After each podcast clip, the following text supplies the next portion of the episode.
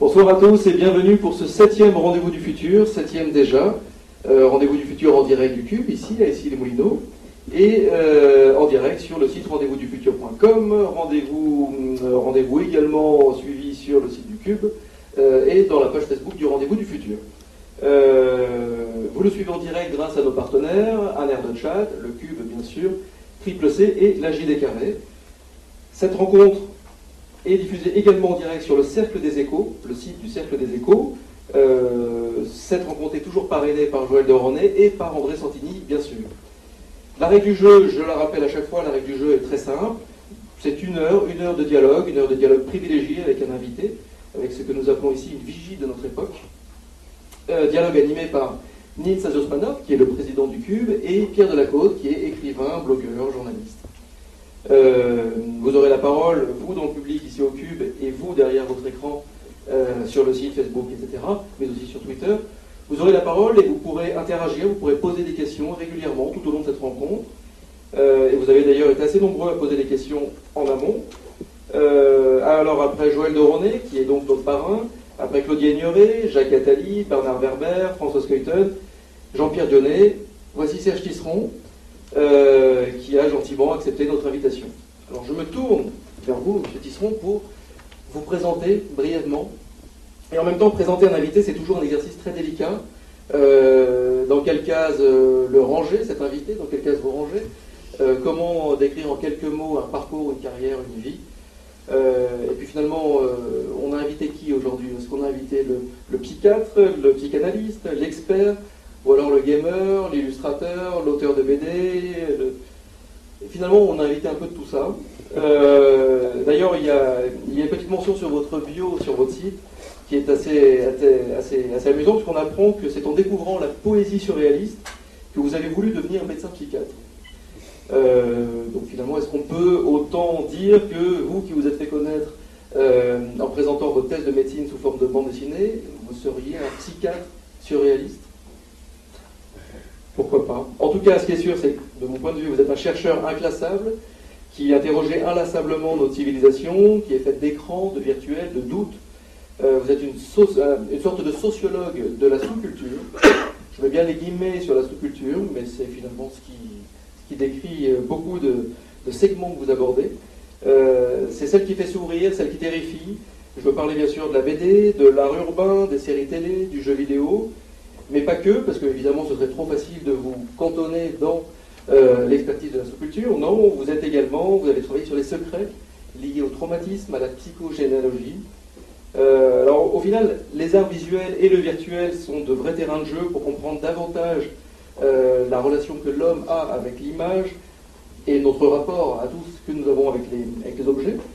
Et de ce point de vue-là, notre époque est de plus en plus formidable. Euh, moi, je crois qu'en réalité, Serge Tisseron, et je finirai là, vous êtes un investigateur passionné. Vous écoutez, vous questionnez et vous tutoyez notre époque. Et merci encore d'avoir accepté notre invitation. Et je laisse la parole à Nils pour la première question. Bonjour, merci beaucoup, Serge Tisseron, euh, d'avoir répondu à notre invitation.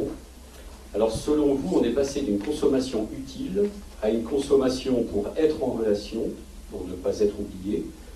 Or, les objets de nouvelles technologies viennent assouvir en partie, ou peut-être d'ailleurs euh, leur très grand succès, cette demande de relation, car ils ne sont plus seulement, je vous cite, des objets de médiation entre soi et les autres, leur dimension relationnelle en font de véritables partenaires. Qu'est-ce que ce phénomène change, selon vous, dans notre relation aux autres? Il y avait beaucoup de choses dans la présentation, il y a beaucoup de choses dans votre première question. Alors euh, oui, Internet euh, est une invention extraordinaire parce que c'est une machine qui est définie par l'usage qu'on en fait. Ce qui est d'ailleurs le propre de toutes les nouvelles technologies. Hein. quand on a un couteau, on sait que c'est pour couper. Quand on a une voiture, déjà, on a un éventail d'usage beaucoup plus grand. On peut aller au travail, euh, aller se promener ou aller voir une grand-mère malade. Mais quand on a Internet, alors là, l'éventail d'usage est pratiquement infini. Et là, on s'aperçoit que d'abord, euh, ces nouvelles technologies ont été utilisées en effet pour entrer en contact. Alors d'ailleurs, dès qu'on pense téléphone mobile, on pense joindre des gens à l'autre bout du monde, être joint à tout moment. Dès qu'on pense Web 2.0, on pense évidemment pouvoir envoyer un message à la planète entière et, et créer de nouveaux espaces d'interaction. Mais ce qui me paraît intéressant, c'est que Aujourd'hui, les nouvelles technologies tendent petit à petit à devenir des interlocuteurs à part entière. Et euh, on voit, euh, par exemple, de plus en plus euh, de préadolescents ou d'adolescents chouchouter leur téléphone mobile, dormir avec lui et le constituer en véritable partenaire d'interaction. C'est un partenaire auquel on peut parler. Alors, on ne parle pas au téléphone, on parle à un interlocuteur, mais enfin, on parle quand même avec le téléphone contre soi. Hein. on peut écouter, bien sûr, mais on peut aussi le caresser et puis on peut aussi ben, surfer sur Internet avoir un grand nombre d'activités avec, ce petit objet. Donc ce qui me paraît intéressant, c'est de voir comment justement on est avec les nouvelles technologies euh, sur, ce, sur cette ligne où on peut à tout moment basculer euh, du côté euh, utilisation pour avoir plus de contacts, plus de relations, ou au contraire basculer du côté constituer l'objet en interlocuteur et finalement avoir moins de relations. Encore plus avec les jeux vidéo, hein, selon qu'on joue un jeu vidéo même en ligne tout seul, on peut jouer à World of Warcraft sans rencontrer personne, hein, mais euh, selon qu'à l'opposé, on joue avec d'autres et qu'on crée des liens. On a toujours, avec les nouvelles technologies, ces deux portes d'entrée. Et, ça me paraît vraiment caractéristique euh, de, de, la manière dont elles ont été conçues, et puis le grand enjeu, évidemment, de savoir comment on va les utiliser de plus en plus dans les années qui viennent. Et vous pensez qu'il y a une corrélation forte entre les nouveaux euh, modes de consommation et les nouvelles technologies, ou on va dire que c'est un hasard des choses. Le fait que, dans la consommation, ce soit la relation qui prenne de plus en plus d'importance et que par ailleurs, on ait des objets de technologie qui soient eux-mêmes des objets relationnels forts. Je crois qu'aujourd'hui le lien est assez clair. Alors comment les choses vont-elles évoluer? On n'en sait rien. Hein.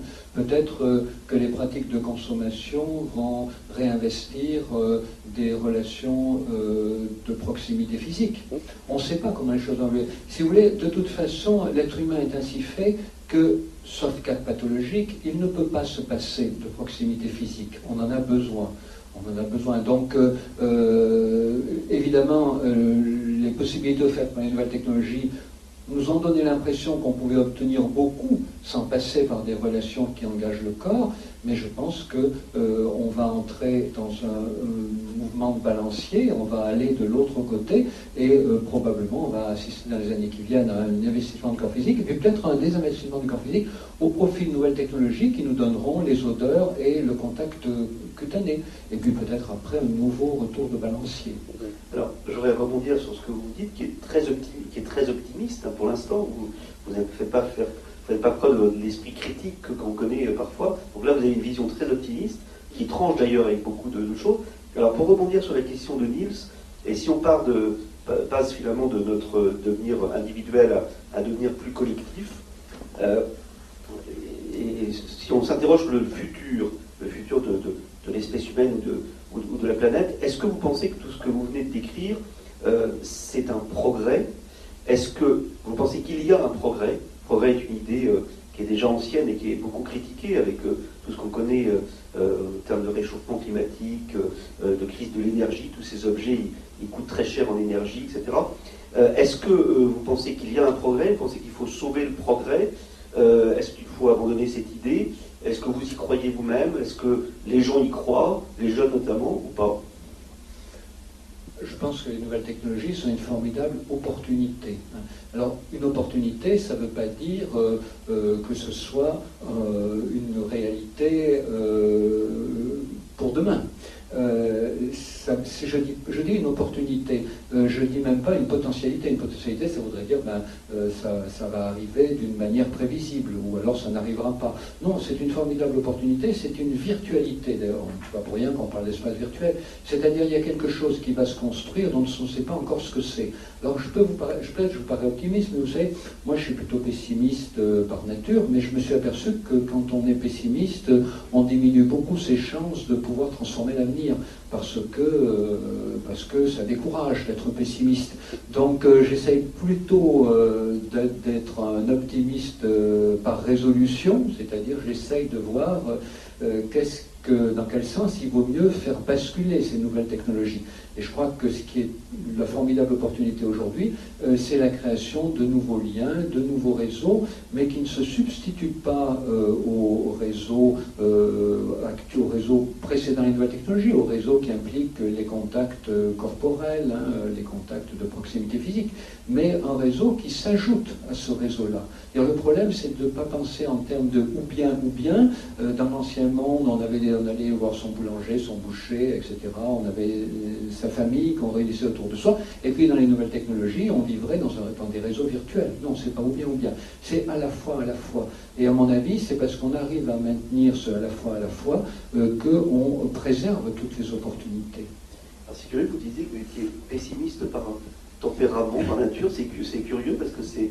Et, finalement, vous devriez moins pessimiste euh, euh, face à, à ce que vous trouvez devant vous. Enfin, de, non, je veux dire que euh, je me garde de mon pessimisme, c'est-à-dire je le, je le connais. Vous savez, euh, moi j'ai toujours tendance, j'ai toujours tendance quand on propose quelque chose à en voir plutôt ce qui est problématique.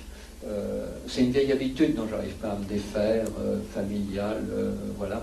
Euh, et, mais euh, du coup, euh, évidemment, le risque, c'est que voyant ce qui peut clocher dans ce qui m'est présenté, je ne vais pas avoir envie de l'adopter, de m'y engager. Donc j'essaye du coup de voir aussi ce qui est positif et finalement je trouve que ça a un avantage au bout du compte, c'est que ça permet de problématiser. Moi je ne supporte pas euh, les gens qui sont unilatéraux, qui ont un jugement euh, euh, unilatéral sur l'ensemble des bouleversements qu'il y a aujourd'hui autour de nous. C'est insupportable parce que ces gens-là, évidemment, vont dire après qu'ils s'étaient trompés, qu'ils sont déçus, ou qu'ils s'étaient... Voilà. Mais en fait, il faut problématiser les choses d'emblée. Il faut pas attendre que les problèmes soient tellement gros qu'on ait de la peine à les résoudre. Dès que quelque chose de nouveau arrive, il faut le problématiser. Actuellement, autour des nouvelles technologies, c'est évidemment euh, l'effacement du corps qui est un problème. C'est pour ça qu'il faut réinvestir des espaces où le corps soit présent. Alors, dans son dernier ouvrage, on en parlait tout à l'heure, euh, Vers une civilisation de l'empathie, euh, Jérémy Rifkin dit, je vais, je, vais, le citer doucement, les cultures écrites engendrent la conscience théologique, les cultures imprimées s'accompagnent de la conscience idéologique, et les premières cultures électriques suscitent la conscience psychologique on se rapproche de l'individu. Euh, dans votre euh, dernier ouvrage, qui a pour titre L'empathie au cœur du jeu social, euh, vous proposez de redéfinir les règles du vivre ensemble autour de l'apprentissage de l'empathie. L'empathie donc au secours de l'humanité, mais est-ce imaginable dans une société autant fondée sur la compétition? Alors, j'ai pas lu encore l'ouvrage de Jérémy Rifkin, j'ai lu seulement l'interview qu'il a donnée dans le supplément hebdomadaire du Monde.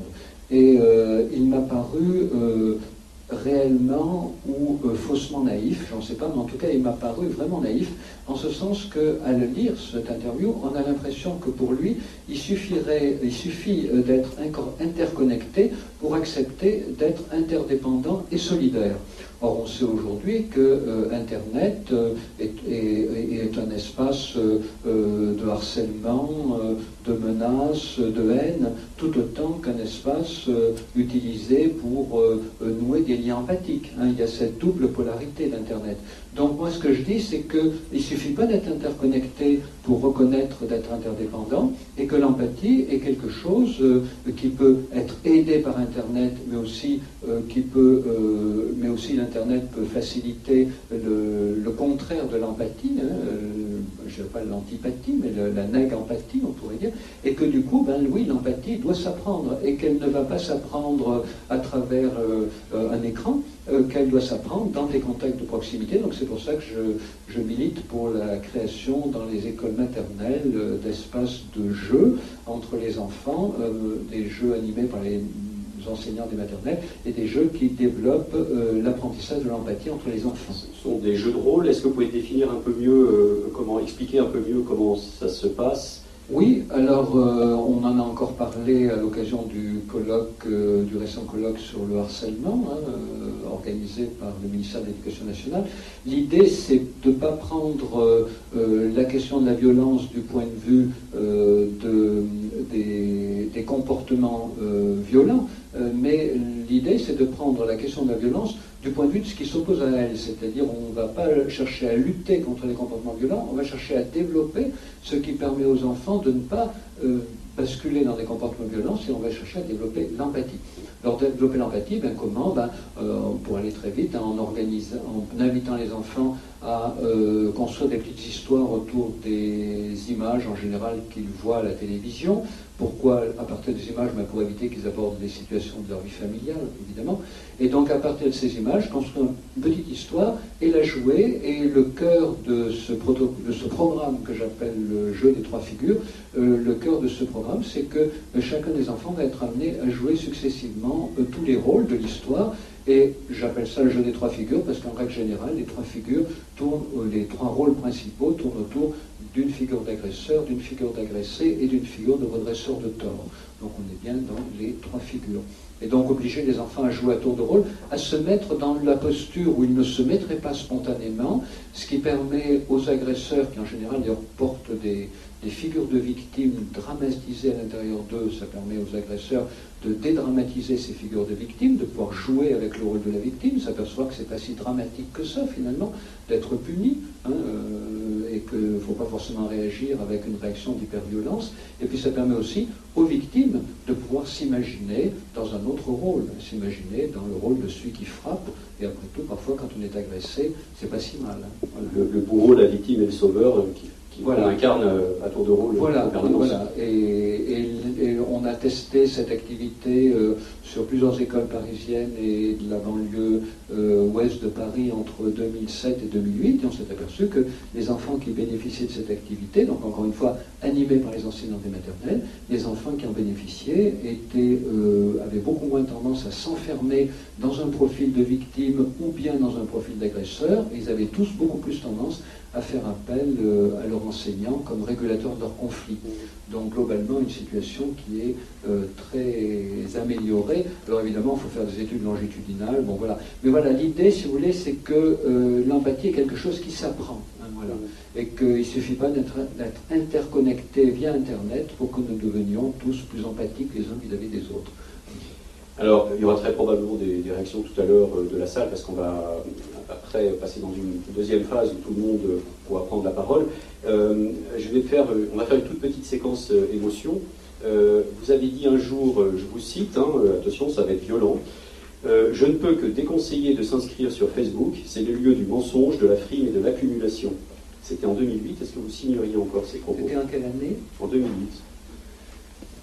J'ai dû dire ça et autre chose.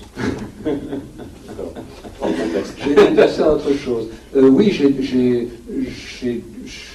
dire ça, mais 2008, 2008 euh, je, devais déjà être inscrit sur Facebook en 2008. Mon livre virtuel, Mon amour paraît en 2008, euh, j'étais sur Facebook, j'ai dû dire ça et autre chose. Mais vous m'étonnez quand même avec Personnellement, je, suis tout à fait d'accord avec vous. Et je, suivrai votre conseil. Euh, je ne sais pas si vous avez vu le film de Social Network sur l'origine de, Facebook.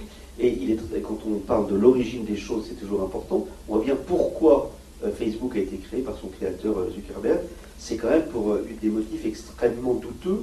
une espèce de vengeance d'une fille qu'il avait quittée et qu'il avait insultée, la volonté de rentrer dans des cercles extrêmement VIP, etc. Espèce de, revanche sociale et dans tous les sens.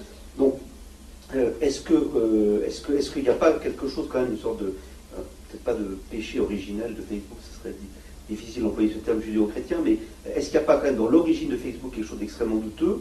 Et ensuite, le, paradoxe, c'est que vous avez fini par aller sur Facebook. Moi, je suis sur Facebook sous pseudonyme pour pas qu'on me voit, mais pour voir ce qu'il y a. Est-ce qu'il n'y a pas maintenant une pression telle qu'on est quelque part contraint d'être sur Facebook Parce que c'est être exister, être sur Facebook.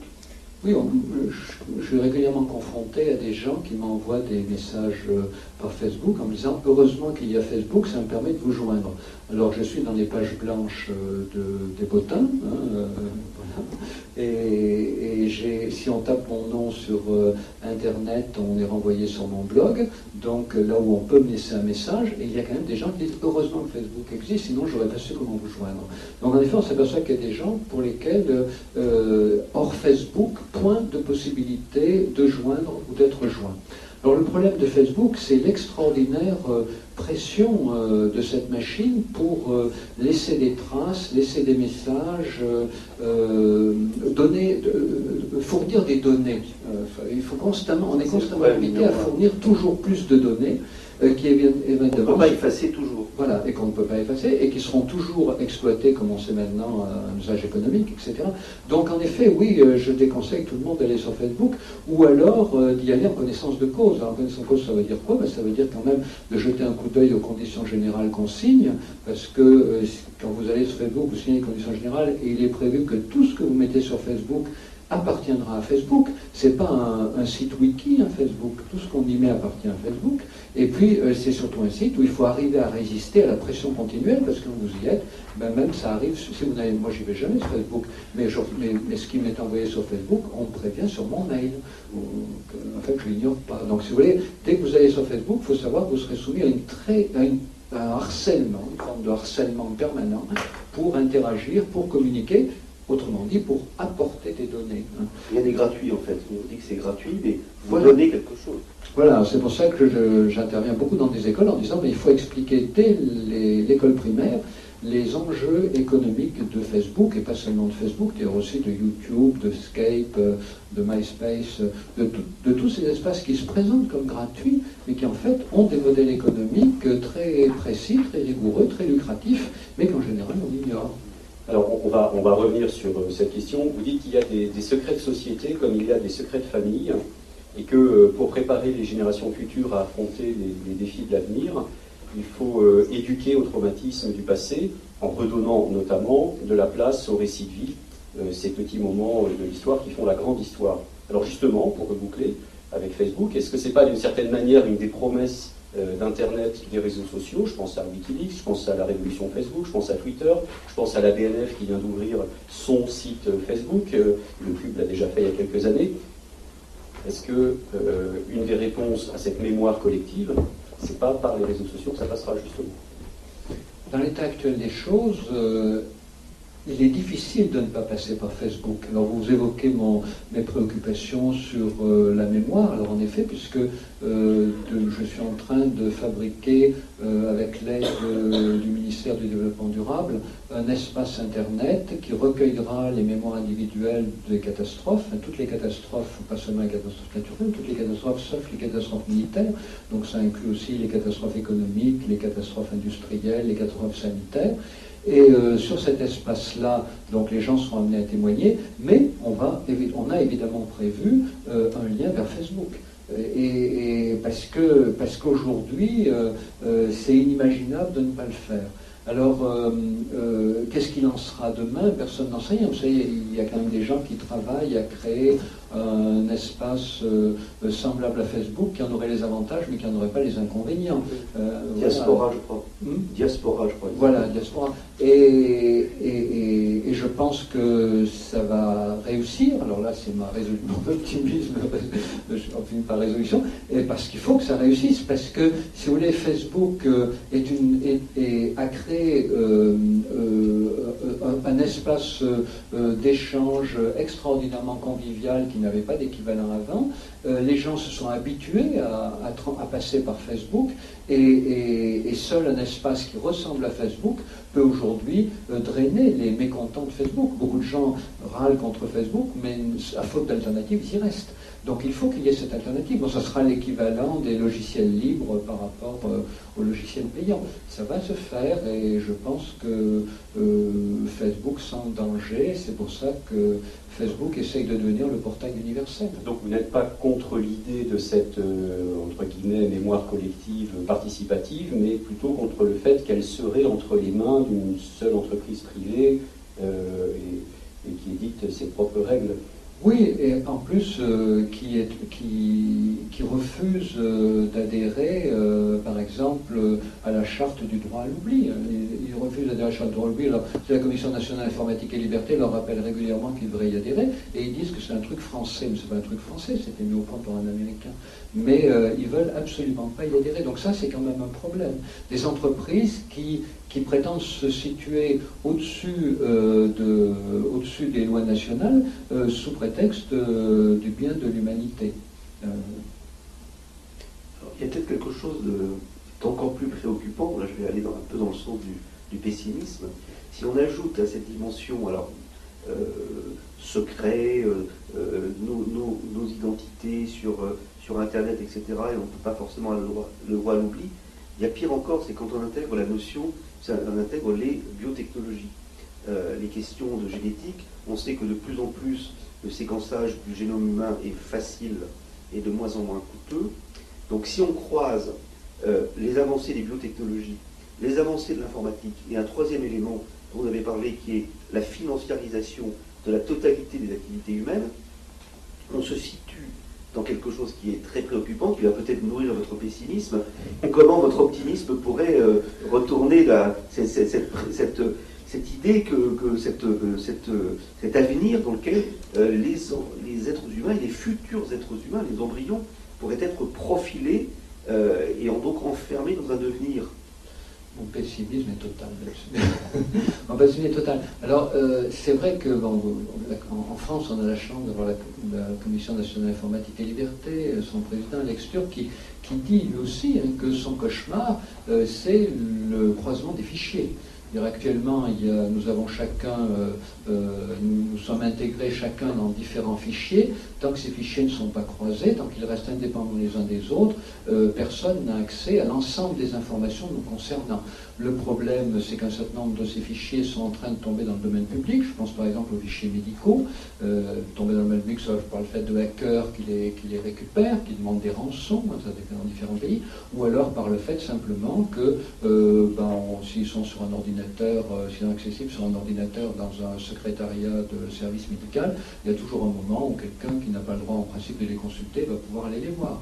Il n'y a pas une surveillance 24 heures sur 24 sur tous les ordinateurs euh, de tous les services hospitaliers euh, de France. Donc euh, le fait que des données d'abord conçues à titre privé puissent tomber dans le domaine public, et le fait que les fichiers puissent être interconnectés, ça c'est un cauchemar. Alors c'est une lutte permanente. Hein. Regardez par exemple, moi je fais partie actuellement du collectif Pas de zéro de conduite pour les moins de 3 ans.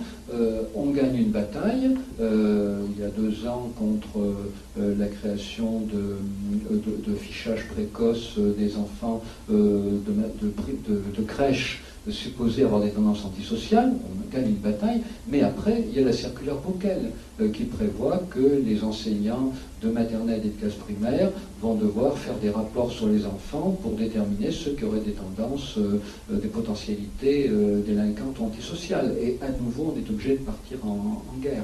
Donc là, je crois que ça implique toutes les, professions. Et dans chaque profession, il y a des batailles à mener aujourd'hui pour éviter que les données accumulées soi-disant pour notre bien, euh, amène à figer trop rapidement euh, les usagers. C'est l'effet Pygmalion, hein, quand si un enseignant est amené à, faire passer des tests à tous les enfants en début d'année pour déterminer ceux qui ont des potentialités délinquantes, il va évidemment bien voir les cases qu'il coche, et il va complètement avoir une opinion formatée par ces questionnaires sur les enfants euh, dont il aura la charge ensuite pendant tout le restant de l'année. Et encore, quand on imagine par exemple les compagnies d'assurance qui vont vous dire euh, Moi je veux bien vous assurer, mais euh, euh, vous, vous attendez un enfant, etc., vous avez une potentialité d'une maladie extrêmement dangereuse, curable, mais coûteuse. Donc il va coûter beaucoup d'argent pendant toute la vie de cet enfant. Eh bien, moi j'ai besoin de votre séquence ADN pour vous assurer. Et ça a déjà commencé aux États-Unis et même en Angleterre d'ailleurs. Voilà, alors il faut bien comprendre que là encore, les nouvelles technologies ne créent pas ce désir chez l'être humain. Et notamment, les nouvelles technologies ne créent pas ce désir euh, chez, euh, les, gens qui ont le pouvoir euh, politique ou social. déjà, au milieu du, du 19e siècle, il y avait le désir d'avoir le, il y avait le désir du, pouvoir politique d'avoir le maximum d'informations euh, sur les enfants des écoles en passant par les maîtres. C'était évidemment pas les mêmes tests qu'aujourd'hui qui pouvaient être proposés, mais il y avait cette idée dont on trouve trace dans des circulaires euh, euh, entre 1835 et 1860. Il y a toujours eu l'idée, il y a toujours eu l'idée que, c'est ce que résume très bien Foucault, il y a toujours l'idée que que si on sait plus de choses, on va augmenter son pouvoir. si on sait plus de choses sur les citoyens, on va augmenter son pouvoir sur eux. Et tous les pouvoirs, comme leur nom l'indique, on couvre ce rêve d'avoir plus de connaissances euh, sur euh, leur sujet, vous pourrez dire, hein, dans le domaine des citoyens, plus de connaissances sur leur sujet, pour augmenter leur pouvoir sur eux. L'idée que savoir, c'est pouvoir.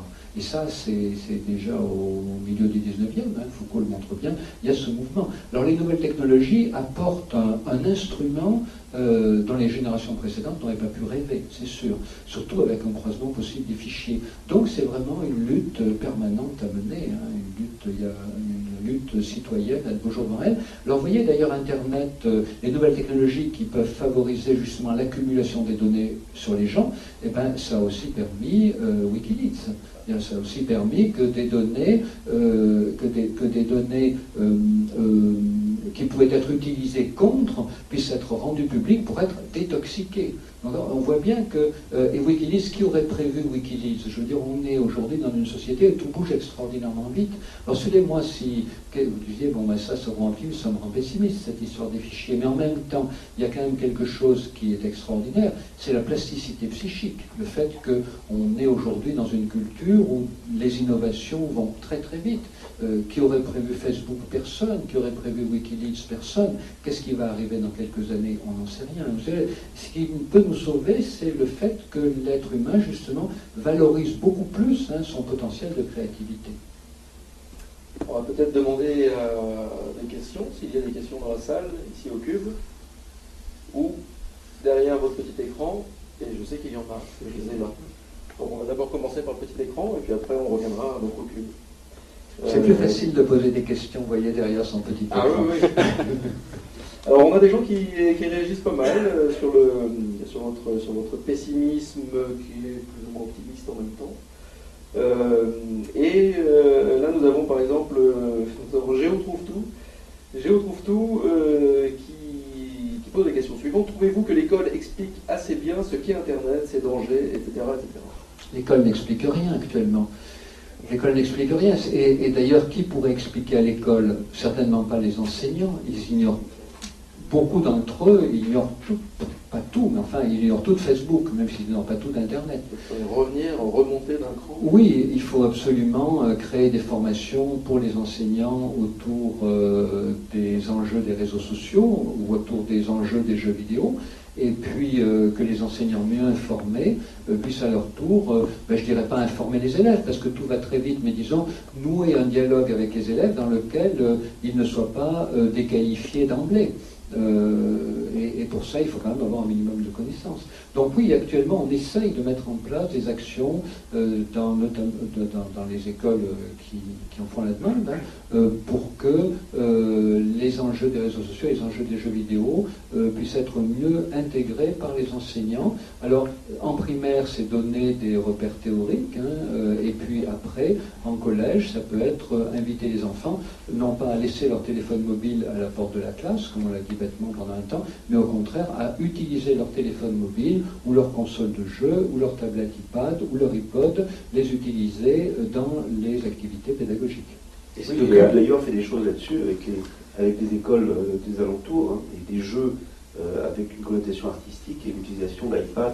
Oui, oui. il y a un certain nombre de projets pilotes depuis une dizaine d'années euh, dans les écoles euh, par le Cube. Mais moi, je voulais citer l'exemple sur Facebook d'un très joli exemple que j'avais entendu où l'enseignant avait dit aux, élèves Bon, vous allez ouvrir une page Facebook, ça va être celle de Louis XVI ou Louis XIV, peu importe, et vous allez donc faire la page Facebook de Louis XIV. Et c'est génial parce que du coup, il, reprenait toutes les manières qu'on a de mettre de l'information dans la page Facebook, de la nourrir, donc euh, qu'est-ce qu'il aime comme musique, euh, euh, etc., ses amis, etc. Et donc ils ont reconstitué comme ça tout ce personnage. Bon, voilà, c'est simple, mais en même temps c'est efficace. C'est très très bien. Très bien, oui, il y a beaucoup d'activités maintenant qui sont imaginées, il y en a encore d'autres à imaginer. L'important, c'est de, trouver les, filières de formation, hein, et, malheureusement, on est dans une période très problématique pour ça. Enfin, les enseignants qui ont vraiment envie arrivent à, trouver l'info, mais faut d'autant plus qu'il y a quand même oublier qu'il y a des sites internet où ce genre d'informations s'échange et où les enseignants peuvent avoir accès. Mais le mot-clé, effectivement, serait, serait envie. Il faut, il faut avoir envie, d'expliquer, envie de se passionner pour ça et envie vraiment de, de transmettre et d'expliquer les dangers. Mais est-ce qu'il y a la place néanmoins aujourd'hui dans, dans l'école véritablement pour ça? C'est-à-dire qu'est-ce qu'il ne faut pas que ce soit un niveau entre guillemets politique, que déjà les choses bougent un petit peu? En, réalité, on reste sur le terrain. Quand ça bouge, c'est rarement au niveau politique. Mais euh, d'une certaine manière, aujourd'hui, l'accès euh, à, la, connaissance, il s'est beaucoup fait, euh, il s'est beaucoup taylorisé d'une certaine manière. Hein. On voit que c'est difficile dans un programme scolaire où il y a des objectifs à atteindre, d'aller caser des heures pour parler de, de, projets créatifs autour de Facebook ou autre chose. comment on peut changer ça? Parce que c'est quand même le système en dessus qui est très rigide. Je parle du système, je ne parle pas des gens. Hein. Oui, le système est, moins rigide que ce qu'il y paraît. Euh, les enseignants ont quand même une marge de liberté, d'autant plus que euh, la Commission européenne euh, a pondu plusieurs circulaires prônant l'éducation aux nouveaux médias. Donc les enseignants aujourd'hui peuvent valoir de ces circulaires euh, euh, pour euh, parler de Facebook, des jeux vidéo, de YouTube, etc. Je pense que la difficulté, c'est plus aujourd'hui la capacité d'attention des élèves. Je pense que c'est ça qui déroute le plus les enseignants et notamment les jeunes enseignants. C'est-à-dire qu'aujourd'hui, du fait qu'ils ont grandi dans une culture où les stimulations sont très intenses et en même temps constamment changeantes, euh, les préadolescents, les adolescents euh, ont une capacité d'attention beaucoup plus réduite que par le passé. Il faut constamment relancer leur attention.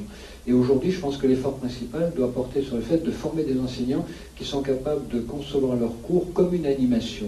C'est-à-dire, on fait 10 minutes, un quart d'heure euh, d'exposé, 10 minutes, un quart d'heure où on fait intervenir les élèves, organiser des débats entre les élèves. On est dans un pays où on, souffre d'un défaut de débat terrible. Hein. Euh, les inviter ensuite, pourquoi pas, à construire une page sur, sur un ordinateur, c'est-à-dire organiser leur cours non pas comme une prise de parole de l'enseignant pendant 50 minutes, mais comme une succession de temps dans lesquels il y a des temps où on écoute, des temps où on fait et des temps où on parle. Et je pense que c'est ça le, la grande, le, challenge aujourd'hui hein, euh, dans, la formation des enseignants. On va parler de, cette notion tout à l'heure et notamment avec la, question de l'immédiateté. Euh, Joël de René, euh, qui était présent à Rendez-vous du Futur, nous disait que vous avez beaucoup surpris en disant que les enfants aujourd'hui, les jeunes, ont la tête vide, mais il a évidemment complété en disant mais ils la remplissent très vite. C'est-à-dire qu'en fait ils sont connectés et ils arrivent en permanence. Et c'est une image assez intéressante qui montre que effectivement ça rejoint un peu ce que vous disiez, c'est-à-dire que la temporalité maintenant n'est plus la même pour aborder l'apprentissage oui, on ne peut plus concevoir un, apprentissage de la même manière, euh, d'autant plus que euh, la fréquentation des nouvelles technologies euh, développe des modes d'apprentissage plus intuitifs, hein, plus par essai-erreur, et, l'ancien mode d'apprentissage par hypothèse, par déduction n'a plus vraiment sa place. Donc il faut vraiment repenser l'enseignement, mais pas seulement pour intégrer les nouvelles technologies comme des nouveaux outils, mais surtout pour intégrer le changement culturel. Moi je dis toujours, on est passé d'une culture du livre à une culture des écrans, euh, c'est ça le grand changement. On ne va pas euh, continuer à travailler euh, les mêmes choses avec des outils différents. Il faut comprendre qu'on travaille d'autres choses, notamment ben, la prise de parole, le recul par rapport aux médias, la capacité d'argumenter un point de vue et, et l'utilisation des nouvelles technologies comme support de tutorat. On n'apprend jamais aussi bien que lorsqu'on est invité à la fois à être élève et enseignant. Et aujourd'hui, euh, c'est malheureusement quelque chose de très peu utilisé dans l'école française que le tutorat. Alors que c'est dans d'autres pays. Je pense qu'il faudrait que les élèves qui ont mieux compris quelque chose soient invités à l'expliquer à ceux qui l'ont moins bien compris. Toujours dans cette idée, vous voyez, de faire alterner dans l'heure de cours des moments différents, de manière à ce que l'attention soit constamment relancée. Je ne pense pas que les élèves aient la tête vide. Ils ont une, formidable, un formidable, une formidable curiosité, un formidable désir d'apprendre. Hein. Beaucoup d'enseignants en parlent. Le problème, c'est que si on les maintient trop longtemps, c'est-à-dire plus d'un quart d'heure, 20 minutes, dans le même type d'activité, ils décrochent. Ça, c'est certain. Je crois que ce qu'il veut dire aussi, c'est dans le fait de dire qu'ils avaient la tête vide, c'est qu'en même temps, ils sont connectés. C'est-à-dire que c'est comme s'il y avait des tuyaux partout et qu'ils étaient capables de remplir très vite en fonction du besoin du moment et, ce qui est aussi une nouvelle manière de, bouger, si je puis dire, Oui, alors ceci dit, il y a beaucoup d'inégalités. On parle des jeunes, bon, c'est un peu, c'est un peu des magots euh, et c'est très faux parce que aujourd'hui on s'aperçoit qu'en fait euh, il, y a, deux types de jeunes si on veut être euh, à la louche. Hein. il y a ceux qui ont une, bonne, qui sont bien familiarisés avec les nouvelles technologies et qui ont du recul par rapport aux nouvelles technologies. Et puis il y a ceux qui sont familiarisés avec les nouvelles technologies sans avoir de recul par rapport à elles. Ce qui fait d'ailleurs qu'aujourd'hui, quand on parle de fracture, on la place pas du tout au même endroit qu'il y a quelques années. Au début, on a commencé à parler de fracture par rapport au niveau social, ceux qui auraient accès aux bonnes technologies, aux technologies dernier cri, et ceux qui devraient se contenter des anciennes. Et puis on s'est aperçu que la technologie évolue si vite qu'avec un appareil qui a 2-3 ans, euh, si on l'utilise à 100% de ses capacités, on, déjà on peut faire une foultitude de choses. Hein. On s'est aperçu du coup que la différence elle sera entre les vieux et les jeunes. Les jeunes qui utilisent les objets qu'ils ont à 90-95% de leurs possibilités, et les vieux qui utilisent à 10%. Ça c'était le deuxième moment. Maintenant, on est dans un troisième moment. On s'aperçoit que la fracture, elle passe entre ceux qui ont du recul par rapport aux nouvelles technologies et ceux qui n'en ont pas. Et parmi ceux qui n'en ont pas, il y a en effet les gens qui ne les pratiquent pas, mais il y a aussi des jeunes qui les pratiquent, mais qui n'ont pas eu ce recul du fait que leur milieu familial ne les a pas accompagnés dans la découverte des nouvelles technologies. C'est pour que l'école a un rôle très important pour réduire cette fracture-là, pour permettre à tous les jeunes, ben, encore une fois, de connaître les modèles économiques, euh, YouTube, Facebook, etc., d'avoir du recul par rapport aux dangers des nouveaux réseaux sociaux, euh, et ce recul-là, il s'apprend. Si vous voulez, aujourd'hui, moi, quand je discute avec des jeunes de 18, 24 ans, euh, eh ben, on voit bien que ils, utilisent bien les nouvelles technologies. Souvent, euh, ils connaissent les pièges. Mais le problème, c'est qu'ils les ont découverts à leur dépens, les pièges. C'est-à-dire, ils ont fait des conneries, ils ont payé, ils s'en sont pas vantés, et à 20 ans, ils savent comment s'y prendre. Ben, il faudrait éviter qu'ils payent pour apprendre. Il vaudrait mieux qu'on le leur explique. Et ils auraient plus confiance dans les adultes si les adultes leur expliquaient les pièges dans lesquels il vaut mieux ne pas tomber avant qu'ils y tombent et qu'ils apprennent à leur dépens. Est-ce que nos amis ici présents au Cube ont une ou des questions sur ce thème? Moi j'en ai. Sur Internet s'il y en a. Euh, Jean-Michel, euh, qui revient sur le zapping intellectuel justement, constatez-vous une tendance au zapping intellectuel de la part des enfants? Y a-t-il des différences entre ceux qui passent du temps devant les écrans et les autres? Est-ce que vraiment l'écran impacte euh, oui, alors euh, il y a une étude qui est parue euh, à la fin de l'an dernier, euh, qu'on peut chacun peut trouver sur Internet. Il suffit de taper le nom de son responsable, qui s'appelle Pagani, P-A-G-A-N-I. Tape Pagani, on trouve cette étude.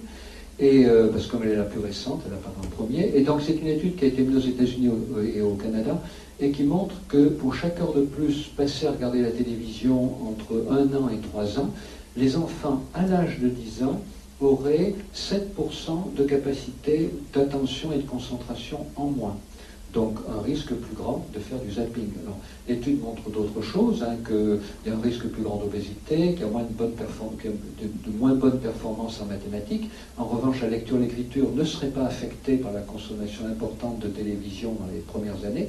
Mais le résultat le plus intéressant de cette étude, c'est qu'il montre que les enfants qui ont beaucoup regardé la télé, pour chaque heure de plus, au-delà de deux heures, hein, ils considèrent que jusqu'à deux heures, ça serait malheureusement considéré comme statistiquement normal.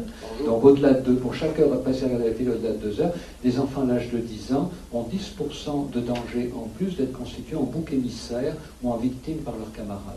Et ça, c'est le résultat le plus étonnant, c'est qu'on croit souvent que la télé rend agressif. Ce que montre l'étude de Pagani, c'est qu'elle rend victime. Parce que les gens qui regardent la télé, d'après cette étude, les enfants qui regardent beaucoup la télé développent une conscience du monde euh, comme euh, une conscience d'eux-mêmes comme spectateurs du monde, et pas du tout une conscience d'eux-mêmes comme acteurs du monde. C'est ça, c'est le résultat le plus préoccupant. C'est la question que je vais vous poser parce que là, c'est par rapport à la télévision, mais par rapport au usage de l'Internet. Exactement. Là, on est Il y a écran et écran. Alors, ça, c'est la télé. L'Internet, c'est différent. D'ailleurs, moi, je pense que si des jeunes qui ont beaucoup regardé la télé petit passent autant de temps à jouer aux jeux vidéo, c'est une tentative euh, spontanée, on pourrait dire, hein, pour tenter de se guérir d'une position passive, puisque dans les jeux vidéo, ils sont constamment invités à avoir une position active. Voilà. Et, c'est vrai, on voit bien que les gros joueurs de jeux vidéo ont en règle générale été des gros consommateurs de télévision petits.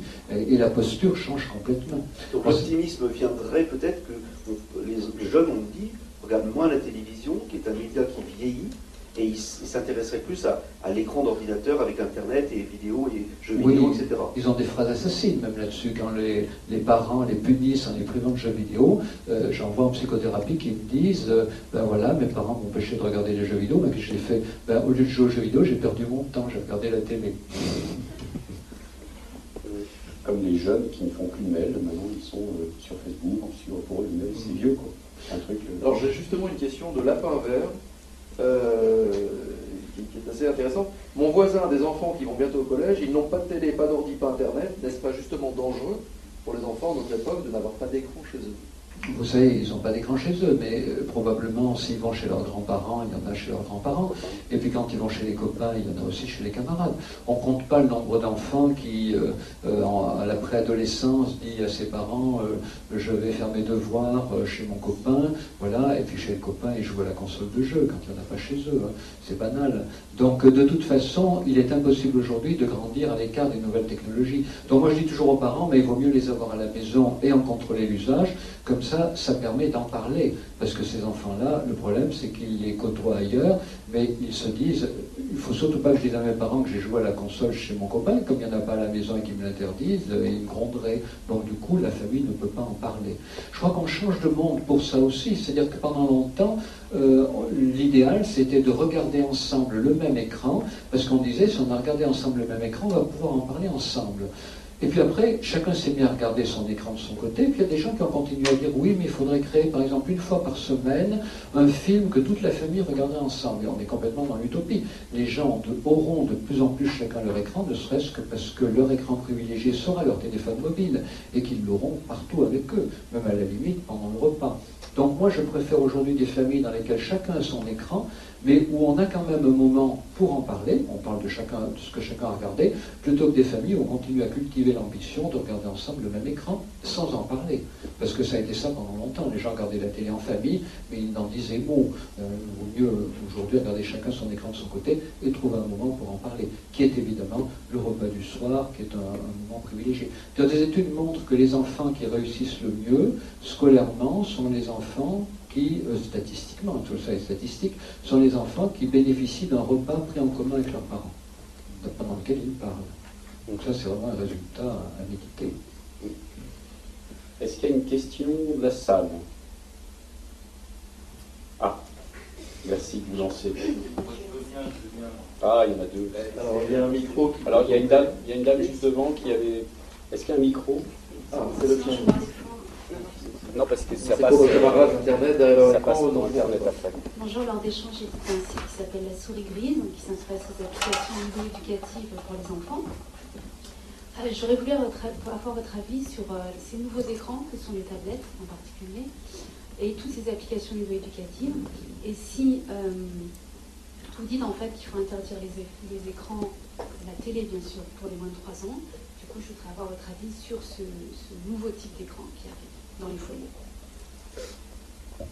Alors le slogan euh, pas d'écran avant trois ans, c'est un très mauvais slogan. Hein, je sais, euh, moi j'ai lancé une pétition, mais grâce à Internet justement. Euh, sans Internet, j'aurais jamais pu lancer une pétition contre les chaînes de télé pour les bébés. D'ailleurs, quand la première chaîne de télé pour les bébés s'est lancée, Internet n'était pas encore assez développé. Mais quand la deuxième chaîne de télé pour les bébés s'est lancée, donc Baby First, j'ai profité de l'existence d'Internet pour lancer une pétition qui a recueilli 30 000 signatures. On est allé au, CSA, au ministère de la Santé, et ça a permis de faire bouger les choses grâce à Internet. Alors, à l'époque, le slogan était pas de chaîne de télévision pour les enfants de moins de 3 ans. Et puis le slogan, petit à petit, a glissé, il est devenu pas de télé avant 3 ans, et c'est évidemment absurde. Hein, absurde. Euh, parce que tous les enfants grandissent, enfin tous, pas tous, il y en a qui on vient d'évoquer, il y a des enfants euh, qui grandissent dans famille, il n'y a pas de télé. Ouais, c'est rare quand même. Donc euh, la plupart des enfants sont amenés à côtoyer la télévision parce qu'ils grandissent dans une famille où il y a la télévision. Donc pas de télé avant 3 ans, ça ne veut pas dire qu'un enfant ne doit jamais regarder la télévision. Ça serait impossible si les parents, les grands frères, les grands soeurs la regardent. Ça veut dire qu'il n'y a pas de bon écran pour un enfant de moins de 3 ans. C'est-à-dire qu'un enfant regarde toujours par défaut. C'est-à-dire qu'il y aurait toujours mieux à faire pour lui, mais bon, à certains moments, il est là, on ne va pas l'enfermer dans sa chambre, et donc du coup, il, voit la télé, il même il la regarde.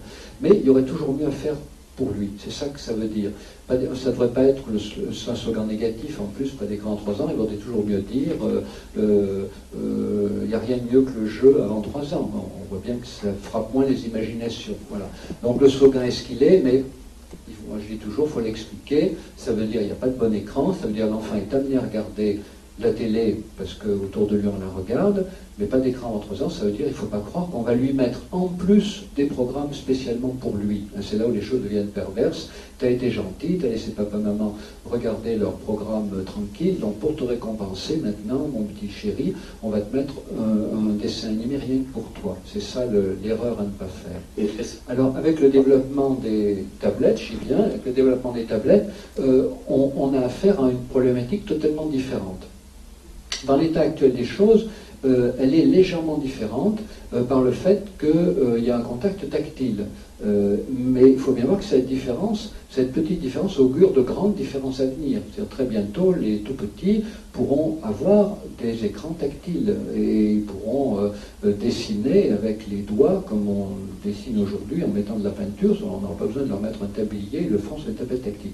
Alors moi j'ai toujours dit que ce qui me posait problème dans la télévision, c'était le fait qu'elle réduise l'activité de l'enfant à deux sens, ce qu'il voit et ce qu'il entend. Alors qu'un enfant, on sait aujourd'hui qu'il a besoin d'exercer tous ses sens en même temps sur les mêmes objets pour pouvoir développer les connexions entre les zones cérébrales euh, qui commandent euh, la réception des différentes zones sensorielles. L'enfant, au début, il entend, il voit, euh, il touche, mais toutes ces zones ne sont pas corrélées dans son esprit, c'est-à-dire qu'il n'arrive pas à réaliser que c'est le même objet. D'où l'activité enfantine qui consiste à secouer, à regarder, à mettre à la bouche, à flairer, à jeter euh, et à rattraper pour corréler ces zones cérébrales. Donc il est bien évident qu'actuellement la télévision s'oppose complètement à cette logique du jeu. Donc le jeu est toujours préférable à la télévision. Par contre, avec le développement de nouvelles interfaces, de tablettes tactiles, J'imagine très bien que bientôt existent des supports qui favorisent les connexions entre les euh, différentes régions cérébrales. Ceci dit, il ne faut pas être naïf non plus, euh, ça sera pas plus efficace qu'une balle. Hein. Euh, je veux dire, vous donnerez une, super méga tablette tactile qui vaudra 500 euros à un petit, vous serez très content, vous aurez l'impression d'initier de la technologie. Pour lui, ça ne sera pas plus utile qu'une balle en mousse. L'important, ce sera qu'il puisse avoir qui puisse euh, mobiliser en même temps toutes ces régions sensorielles à travers un objet. Et les odeurs aussi. Et les odeurs, Et les odeurs, les, Japonais, oui, les Japonais euh, ont déjà fait des grands pas, ça va être commercialisé bientôt, les odeurs. Oui, puis peut-être aussi une forme de réponse dans les objets intelligents. Euh, le, Cube a conçu, à l'occasion du dernier Cube Festival, un établi numérique pour les, les enfants, donc c'est pour les écoles primaires. C'est un établi qui est entièrement en bois, vraiment comme à l'ancienne, avec des tiroirs, etc. Sauf que cet, établi est totalement interactif. Quand vous dessinez dessus avec une feuille de papier, un crayon, euh, sur du bois, ça dessine en même temps sur l'écran et ça permet de faire plein de choses de manière interactive. Et ça, c'est quelque chose qui marche très très bien.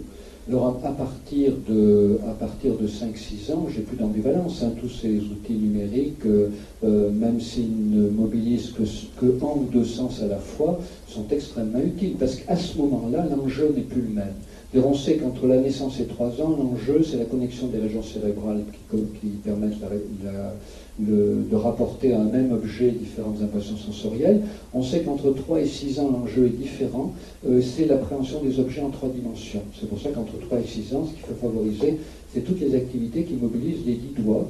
Et là encore, euh, ben, le pliage, le découpage, le collage. Euh, et le jour où on jouera aux jeux vidéo avec un piano, ben, je trouverais ça très bien. Entre 3 et 6 ans, au jour d'aujourd'hui, on y joue avec des consoles qui ne mobilisent que deux doigts. C'est pour ça que je ne suis pas pour. Voilà. Donc, euh, comment Oui, sur l'iPad, on peut jouer au piano ou à la guitare. Pas, le piano. Oui, pas entre 3 et 6 ans. Ah oui Il y avait une Mozart. question au fond. Mozart, euh, au jouerait sur de l'iPad et composerait. Il y a un début Ah bon Monsieur Bonjour, euh, donc je m'appelle Risa et euh, ce n'est pas vraiment une question, mais c'est pour continuer l'interrogation que vous avez soulevée par rapport aux générations utiliser euh, ces nouvelles technologies pour euh, enregistrer la mémoire des, personnes euh, plus âgées. mais ce fossé, parce que j'ai l'impression que le discours que vous avez, c'est de, lutter contre les nouvelles technologies, que ça, ça, a des méfaits aussi sur, sur les nouvelles générations. Mais déjà, là, les jeunes se le sont appropriés. Et comment dirais-je, c'est aussi parce que justement, il n'y a pas eu ce, ce, comment dire, la part des anciens, il y a quelque chose qui a été rompu. Moi, je ne vais pas reprendre des études, je n'ai pas, de, chiffres ni rien, c'est juste mon expérience personnelle. Quand je questionne certaines personnes âgées, que je leur demande de parler de leur, euh, histoire de la guerre, euh, alors il y a ceux qui m'en parlent, mais qui, ne l'ont pas vraiment vécu. Et ceux qui, ne veulent pas en parler se fâchent ou bien me disent tout simplement, euh, moi je l'ai fait et je, je, ne veux pas, je ne veux pas en parler, c'est trop douloureux pour moi.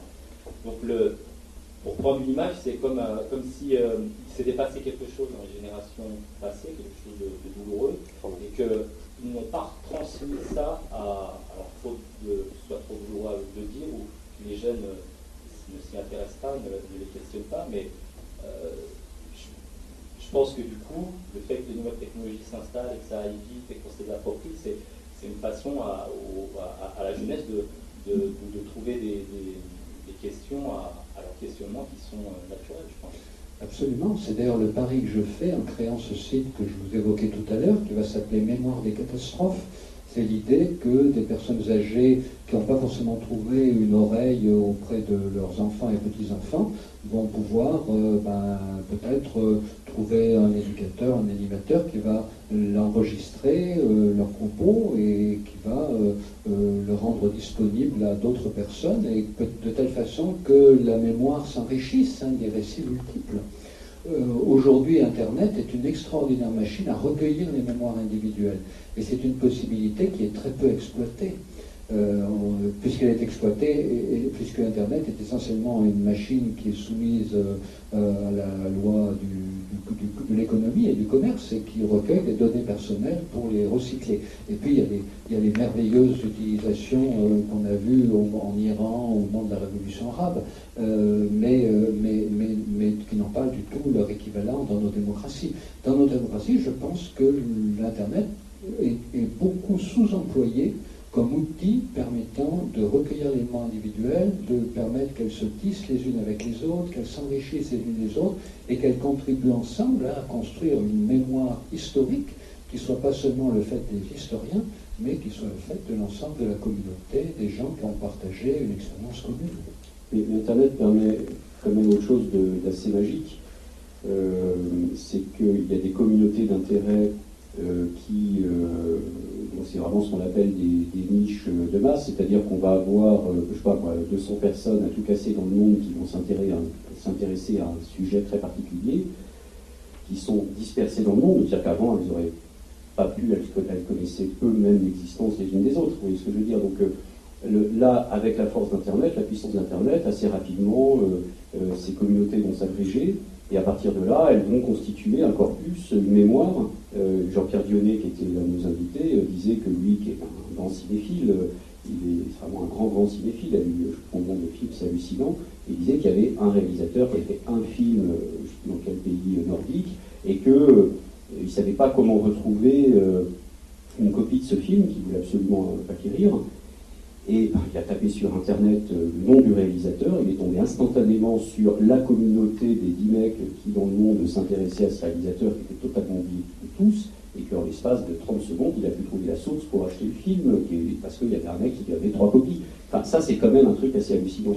Voilà, et, d'ailleurs, c'est un exercice dans lequel euh, les jeunes sont beaucoup plus habiles que les moins jeunes. Hein. Euh, il y a quelques années, je demandais à des étudiants de me trouver des choses que j'arrivais pas à trouver. Maintenant, je suis devenu un peu plus rapide, mais en tout cas, euh, ils sont toujours plus rapides que moi. La possibilité euh, de trouver la bonne information au bon moment ou le bon interlocuteur au bon moment, c'est quand même une capacité qui résulte de la pratique. Or, les jeunes ont beaucoup de pratique parce qu'ils ont beaucoup de temps et donc ils développent beaucoup cette capacité qui sera fondamentale d'ailleurs dans l'usage d'Internet dans quelques années. Mais je pense d'ailleurs que l'usage d'Internet, ça sera. Il y, a, bien un jour où on va permettre aux élèves de passer leur diplôme euh, en ayant un accès Internet via leur téléphone mobile. Parce que le fait de pouvoir trouver la bonne information rapidement au bon moment, eh ben, ça fait aussi partie aujourd'hui, dans, dans, la vie en entreprise, dans la vie sociale, euh, euh, ça fait aussi partie des, des capacités euh, reconnues. hein. Vous avez fait, si je me rappelle bien, votre thèse de médecine sous forme de BD, c'est ça? Ma thèse en BD. Oui, en mode BD, donc Oui, euh, oui, ça ne m'étonne pas que vous disiez qu'aujourd'hui on peut parfaitement. euh, Oui, j'ai fait ma thèse en BD avec un, avec un slogan Faites vos thèses euh, en images.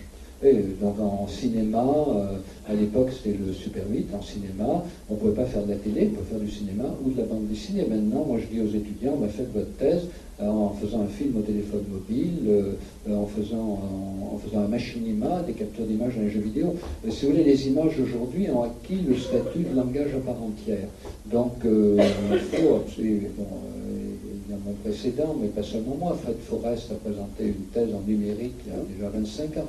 Donc, euh, il y a des antécédents. Ces diplômes ont été admis par l'université. C'est aux étudiants de s'en emparer. Vous avez eu une bonne note Le jury n'a pas été trop. Le jury n'a pas été. euh, Le, trop- le jury a été, a été un peu décontenancé. Mais euh, euh, ils ont été décontenancés pour une raison que je n'aurais pas imaginée. C'est-à-dire, euh, ils m'ont dit, bon, vous connaissez, vous êtes un bon élève, vous avez travaillé, parce que j'étais allé à la bibliothèque Sainte-Anne quand même éplucher un tas de documents. Donc mes bandes dessinées, c'est sur l'histoire de la psychiatrie, donc c'est des documents de première main. Et au lieu de les re- réécrire, ou puis encore de les copier, je les ai dessinés, je les ai mis en, en storyboard, en dessin. Et donc ils m'ont dit, le grand problème qu'on a, c'est que nous n'arrivons pas à lire en même temps le texte et l'image. Et qui pourrait dire aujourd'hui n'arrive pas à lire le texte et l'image Plus personne. Mais en 1975, il y avait encore toute une génération de 40-60 ans qui ne pouvait pas lire en même temps du texte et de l'image. Vous voyez à quel point le, fonctionnement psychique a pu évoluer. Aujourd'hui, ce n'est un, handicap pour personne, parce qu'on a été familiarisé d'abord avec la BD, puis ensuite avec le multimédia, et puis évidemment maintenant avec Internet. Merci pour cette très belle conclusion. Pierre Delacote, merci beaucoup. Éloi Chopin, merci, Merci. beaucoup à toutes et à tous. Merci aux internautes.